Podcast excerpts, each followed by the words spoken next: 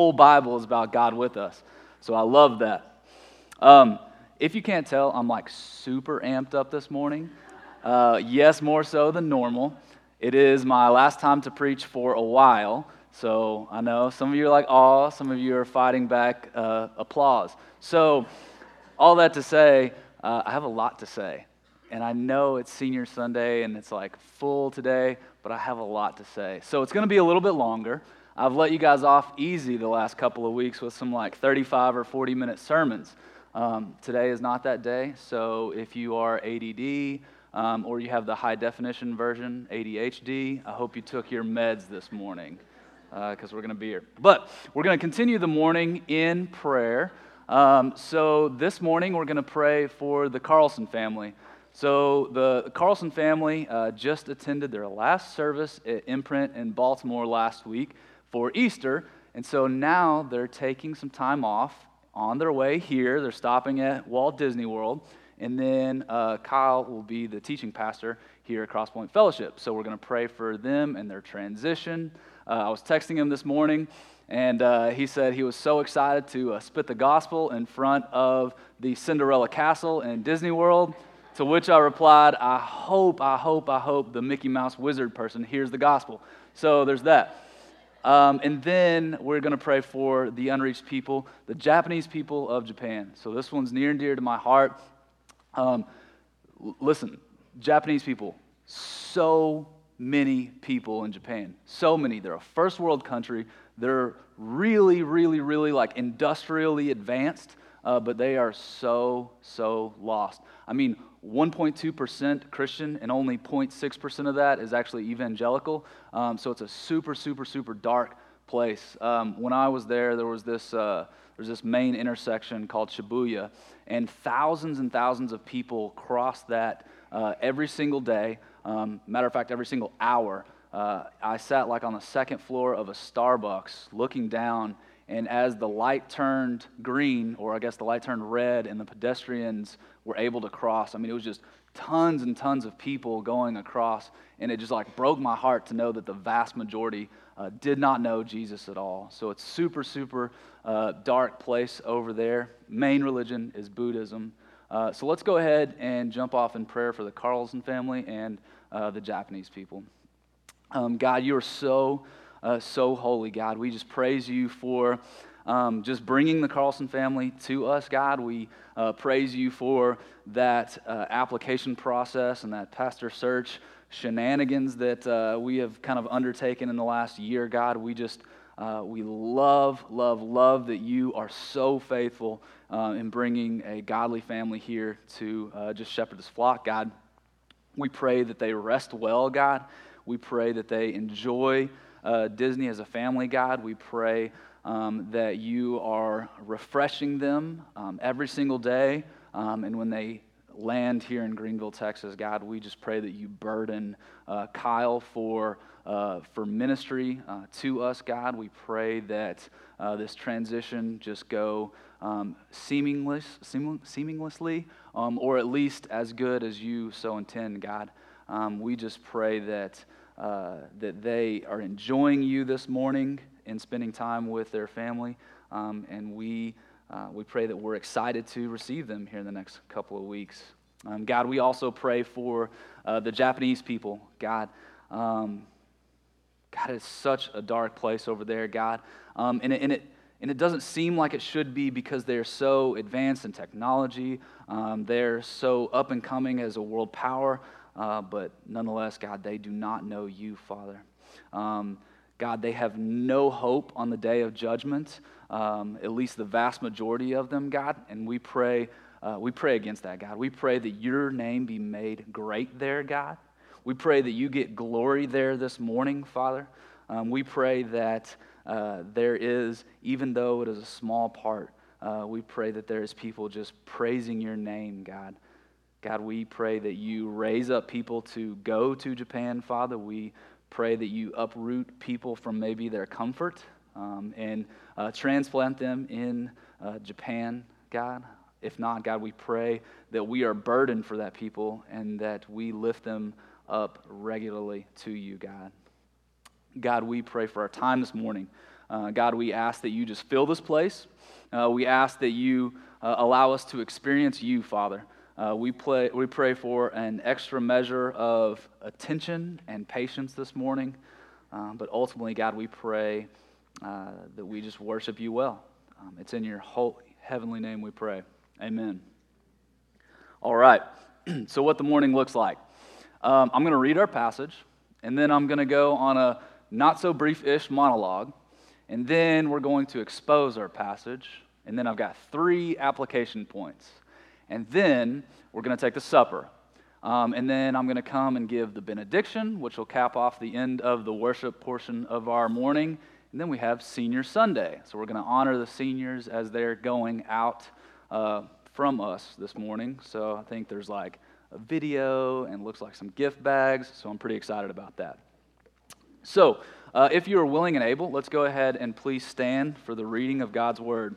We will be in 1 John chapter 4 verse 18 through 21.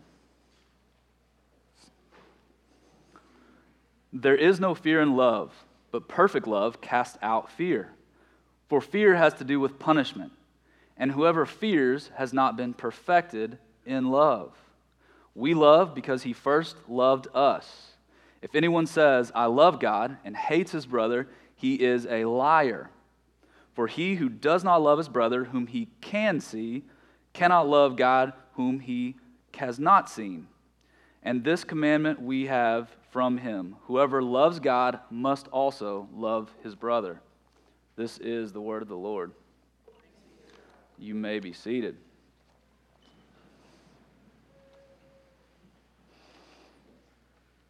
All right. So we got a taboo topic this morning. We're going to talk about fear and anxiety. So I think some of you are probably like, ah, maybe I should have slept in this morning. Probably true, but you're here, so let's go through this together. So we are, as a people of God, striving to walk in the light. 1 John chapter 1, verse 6 through 10 talks about basically walking in the light, right? Being known. So I think it's pretty fair to say um, that we should all kind of consider that this morning um, and by show of hands, and I, um, and I know some of you just like, ah, but like by show of hands, how many of you struggle with fear and anxiety to some degree or the other, whether that be every day or periodically? I love it. Like you can look around and see that about 70% of the people's hands flew up without even waiting at all. And some of us that our hands were down were probably too fearful to actually raise our hands, thus struggling with fear. Okay, fear is really, really big. It's a part of our everyday life. And I think that's something that we can all agree on, that it's something that we struggle with. Some of us, fear uh, and anxiety actually consumes us daily. Others of us, it's just a periodic thing, it's just from time to time. But listen, I get it. I, I was super fearful when I walked up here and saw 4,500 candles on fire in front of a wooden podium, okay? It's okay to be scared sometimes. And so, hear me say this. Hear me say this that fear is not always bad. Okay, there is a righteous fear and an unrighteous fear. For example, candles or a dark alleyway, healthy fear. Okay, healthy fear. Um, there are also some fear that are unhealthy and unrighteous. Well, um, I think we should also uh, point out that 1 John uh, chapter 4 is taken way out of context, way too much. Okay? 1 John chapter 4 is not talking about daily fears. And what I mean by that is that if you read 1 John chapter 4 and you ingrain it into your heart, you still might be scared of public speaking. Okay? That's a very real thing. You're not going to say, I am no longer afraid to stand up in front of people and speak because perfect love has casted out all of my fear of people making fun of me. Okay, that's not what First John is saying. That might sound good. That might kind of like tickle our ears, but that is not what First John is talking about. So, there are some passages that are really good about that. I think Yam studied uh, one this Wednesday, Mark 4. Really good about daily fears and anxieties.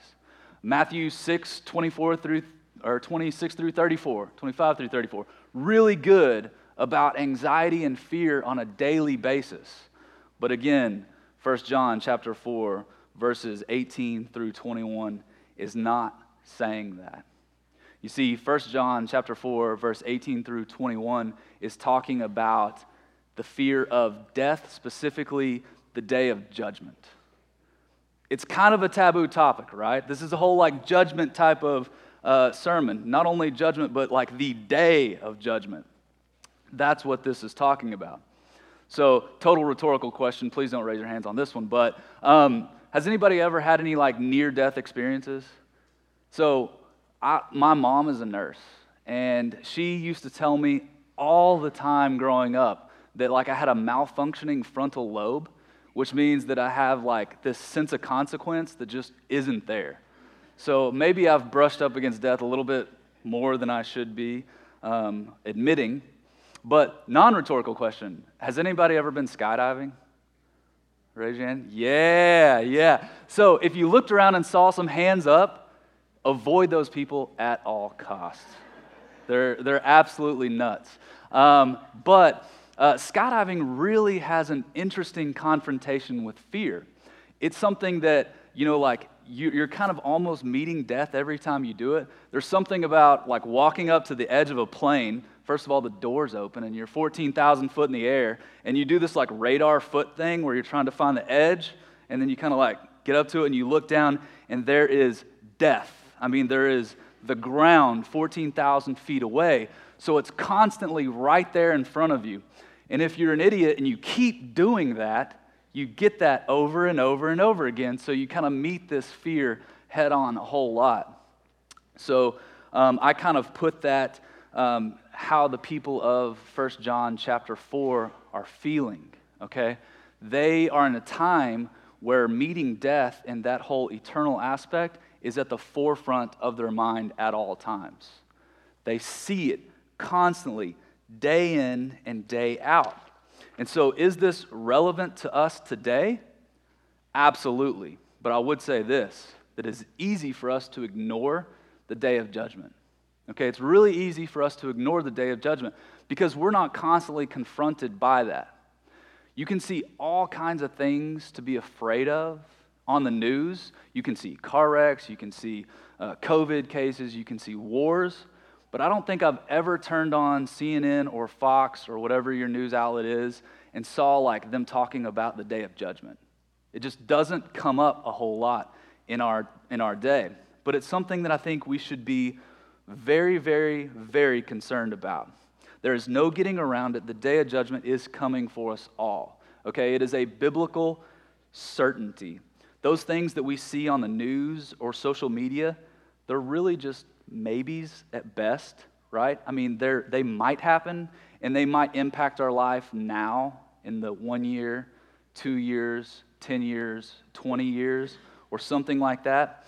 But judgment reverberates through eternity, right? We're talking about the 20,000 foot view or the 20,000 year view, you might say. So we're not talking about this like 20 year view, we're talking about an eternal perspective.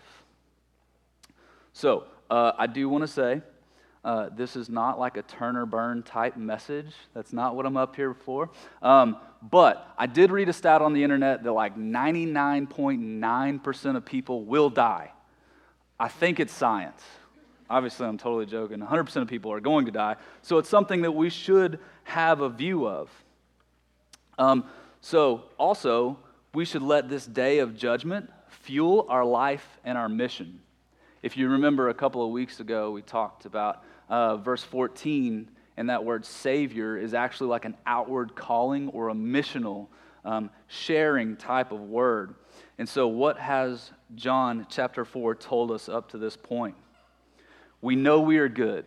We know we believe the right thing. All right? We are abiding in Christ. We are clinging to, we are holding to Christ. So now what's next? Now there's about that whole eternity thing. There's that whole judgment concept that we have to deal with. So, how does this work? What do we believe on that? So, I don't have a whole lot of like satellite passages or like gymnastics to do. We're going to stay in 1 John pretty much the whole morning. So um, I'm going to go ahead and expose the verses, and I'm going to read it, expose it, read it, expose it, do that whole thing. I think you guys got the pattern by now. But uh, before I do that, as I was reading this, I kind of noticed this super, super cool pattern um, with First John chapter uh, 4, 18 through 21, but I'm going to back up and go 17 through 21. There's this really cool pattern that we call chiasm, and, I, and I've mentioned it before, but it's basically like this sandwich type of structure. And so, verse 17 and verse 21 are really, really positively toned verses. They're super positive. And then you've got verse 18 and verse 20, and they're like kind of negatively toned. So you've got positive, positive, negative, negative, and then you have verse 19. Now, verse 19 is the whole point of this thing. It is a beautiful crescendo, okay? So we've got the most amazing, God honoring compliment sandwich right here in verses 17 through 21. Um, so, again, I covered a little bit of 17 last week, but I am going to kind of go back. You see, last week was Easter, and I wanted everybody to get to lunch on time. This week, I don't really care. So, we're going to go into verse 17. Um, verse 17 tells us how to have something that everybody wants. Verse 18 tells us how to get rid of something that everybody wants to get rid of. You see, verse 17 how, talks about how to have confidence or how to have boldness in the day of judgment. And verse 18 tells us how to cast out fear from our lives. Piper puts it like this He says, The main point of this text is clear. John wants to help us enjoy confidence before God. He does not want us to be paralyzed or depressed by fear of judgment. Nothing would make John happier, like it says in verse 1 or uh, 1 John chapter 1 verse 4, than to produce a generation of Christians who were utterly confident that God would accept them on the judgment day. You see, according to 1 John chapter 4, verse 17 through 21, there is a way to approach the day of judgment with fearlessness and confidence. No one has to approach death scared of the outcome. You see, we don't have to be like a Jehovah's Witness or something like that, where we just have to do a whole bunch of stuff, cross our fingers, and really, really hope that we pass muster on the day of judgment. We don't have to be that way. We can have confidence in that answer. So let's go ahead and dig into the text. I'm going to read verse 17 and then expose. So, verse 17 By this is the love perfected with us so that we may have confidence for the day of judgment. Because as he is, so also are we in the world. Now, it's really, really important here to understand the word perfected. Perfected is different. You see, the English word perfected uh, means, you know, first there was something and it had a whole bunch of flaws in it. And then by some process, you take those flaws out and then you perfect this thing, and now you're left with something that is without blemish, right? It's, it's completely perfect in its whole.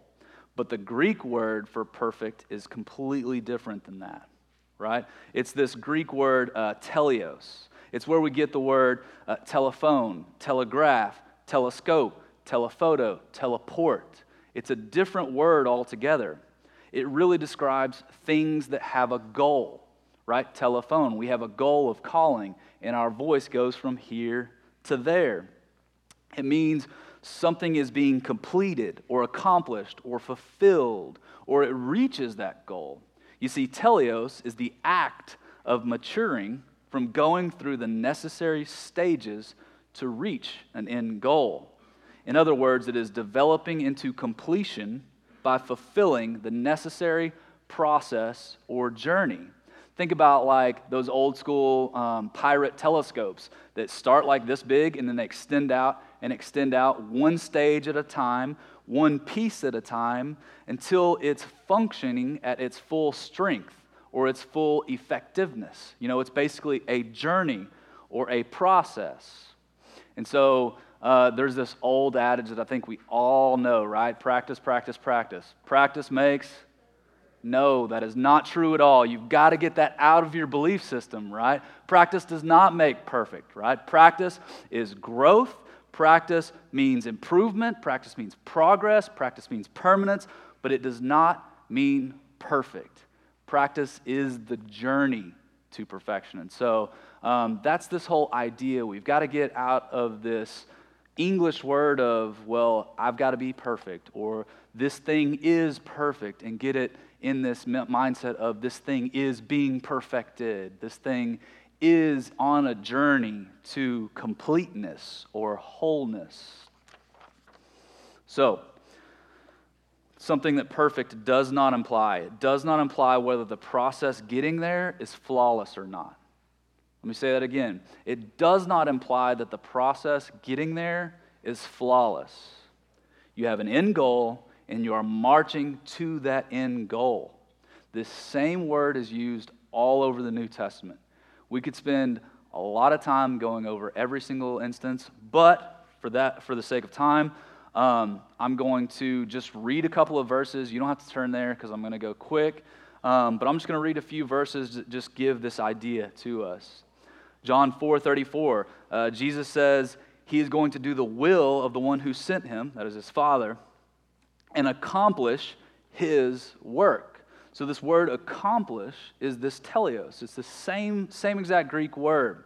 Does that mean that God's work is imperfect and Jesus has to come and do something and perfect it and then present it to the world to make it flawless? No, not at all. It means that Jesus has an assignment to God from God and he puts it into work and thereby accomplishing it or completing it. In John 19 28, Jesus says, To fulfill the scriptures, I thirst. That word fulfill, perfected, is, is the exact same word. Does that mean that the scriptures are imperfect? Not at all. You don't take imperfect scripture, work on it a little bit, and then present it flawless. That's not what this word is saying.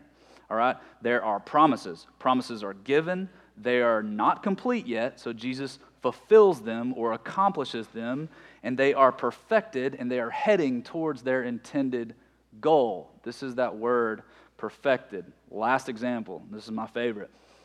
James 2 22. Was not Abraham our father justified by works when he offered up his son Isaac at the altar. So that word justified, same exact word. Um, in other translations, uh, like the NIV, I believe it says completed, right? Same exact word. Does that mean that once Abraham offered up Isaac, that from then on he was sinless and perfect? No, absolutely not at all. So he was not flawless. All that means is that Abraham's faith was internal, it was subjective, and then it became real and active. The very second that Abraham raised up that knife to come down, his faith became real. It was perfected in the sense that the journey was started, he was on course. His faith got feet, right? His telescope was unfolding. That's kind of what the idea is there. So let's go back to verse 17 uh, or I guess stay in verse 17, but actually go back and uh, kind of pick apart verse 17. First clause in verse 17 by this. So that's very, very important. By this. That is to say that your love for each other, as in your love for each other, God's love is put into action and so reaches its appointed goal. It does not mean flawlessly implemented. Our love does not mean flawlessly implemented at all. What it really means is perfected love is not just to talk about Christ, it is to share Christ. Perfected love doesn't mean to just talk about the hungry, it means to feed the hungry. Perfected love doesn't mean to just look at a floundering new believer and talk about them. It means actually discipling that new believer. You see, there is an active component to it, there is a component of action. It perfects itself in the implementation. It's love that is not just the half Christian. See, the half Christian is this like idea that you, you know what to do, like you know exactly what you should do. It's inside, it's subjective, it's internal. But then there's this other half of the Christian that is outward, right? You should, it should be an outpouring, and that makes this whole Christian. So there's a second clause in uh, verse 17. It says, In the love that is perfected in us, so that, right? These words, so that, are very important.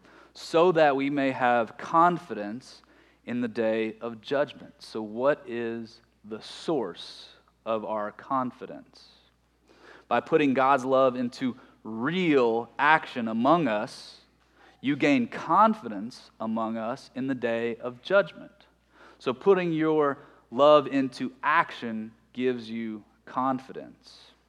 It doesn't mean we gain confidence in sinlessness or perfection, right? That would contradict what it says in chapter 1, verse 10, where it says uh, we gain confidence, or excuse me, where it says if we say we have no sin, then we are a liar. That's not what this word means in the New Testament. We don't gain confidence by sinlessness or by perfection. We gain confidence by putting our money where our mouth is, by putting our love into action. See, 1 John 3 18, and, and I'll read 1 John 3 18 uh, real quick. It has this same feel as what we're discussing today. 1 John 3 18, little children, that word technia, little children, let us not love in word or deed but, or excuse me, let us not love in word or talk, but in deed and in truth. Little children, let your love be perfected. Let God's love be perfected in you.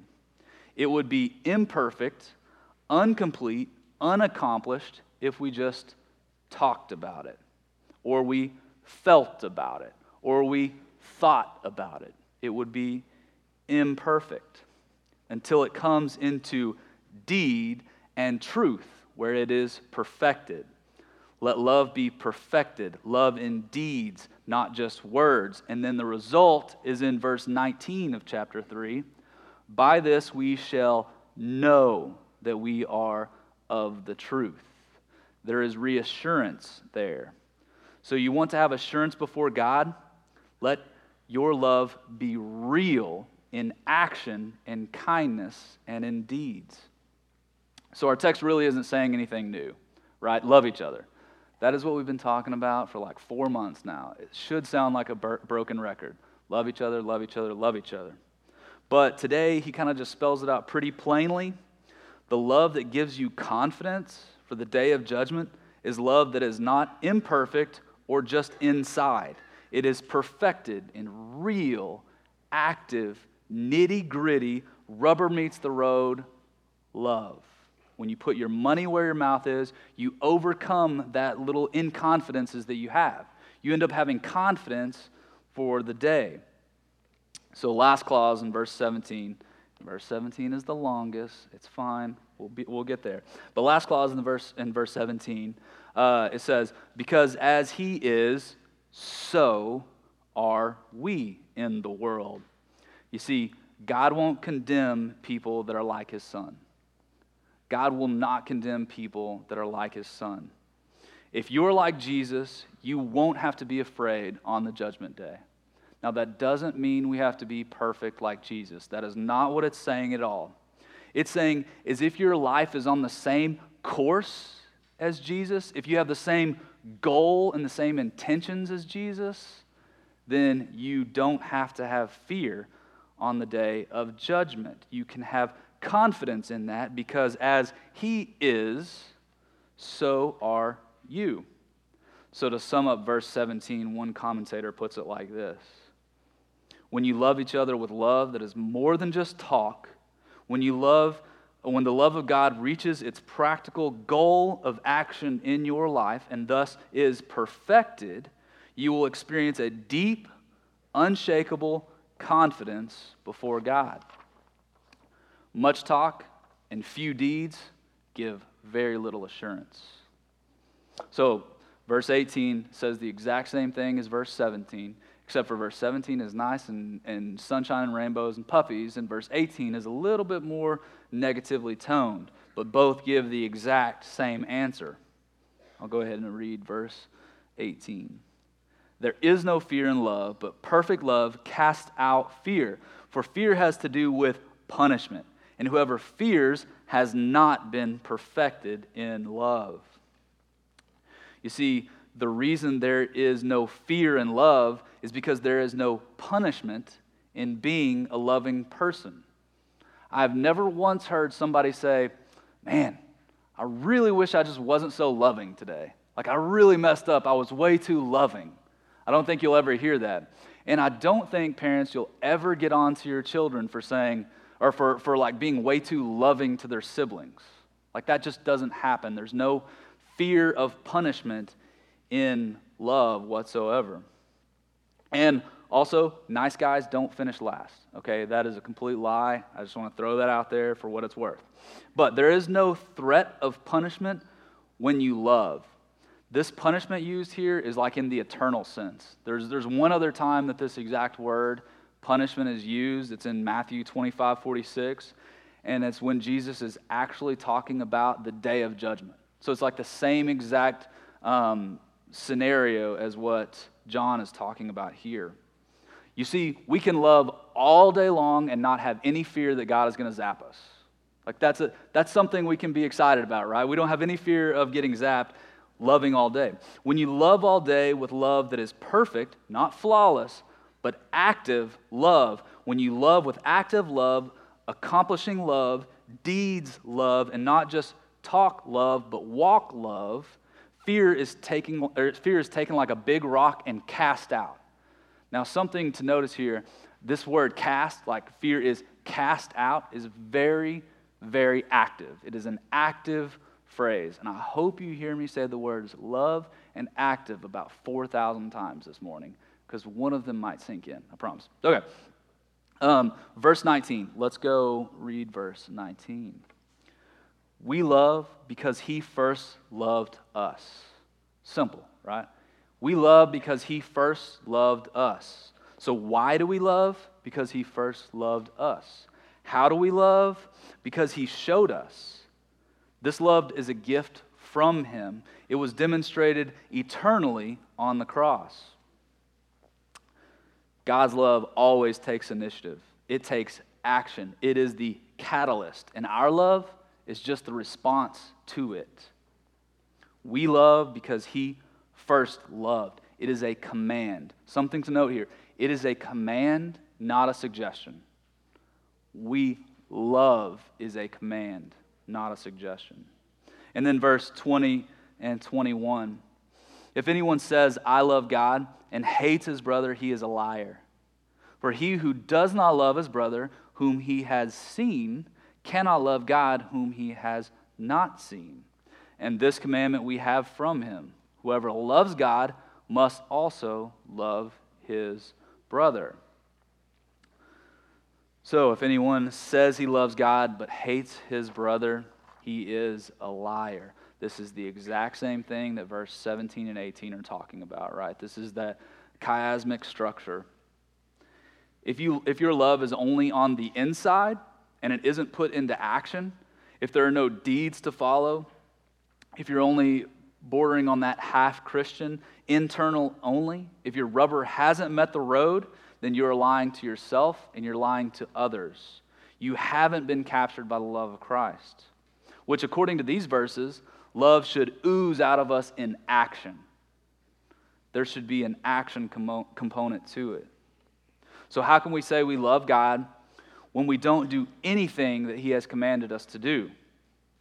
Can you even execute a command to someone who is standing right in front of you, someone that you can see, someone that is like very tangible, someone that you can high five or hug. That's what this verse is talking about. If you can't do that, if you can't do this to someone who is in front of you, then how can you love Christ? So, John 14, 21. He who has my commands and keeps them, he is the one who loves me. He who loves me is loved by my Father, and I too will love him and show myself to him. Remember, John 14, right after the foot washing of Jesus, right in the midst of the Last Supper, Judas has already left, and Jesus is imploring his disciples that whoever loves me, whoever does what I say, he is the one who actually loves me. And remember, he's leaving by way of the cross.